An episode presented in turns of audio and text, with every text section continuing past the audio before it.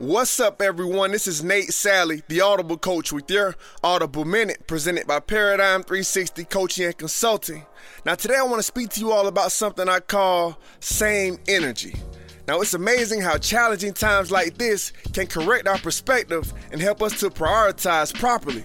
We've shown a great ability to love one another and live more passionately during trying times in our world as well as in our personal lives. Whether it be events like 9 11, this recent coronavirus pandemic, or the unexpected loss of a job or a loved one. But oftentimes, when the hurt and pain from these life altering events subside, we gradually work our way back into old habits. So I encourage us all to keep the same energy we have in this current moment. This energy of looking out for our neighbor, this energy of being present with our families, this energy of faith and trusting that with God we can reign victorious in the midst of any storm. Keep this same energy.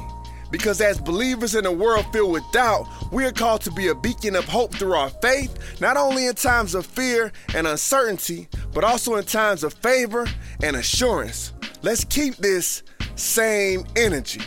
Once again, this is Nate Salley, the Audible Coach. Thank you for your time, and don't forget be encouraged. God loves you. Dream out loud.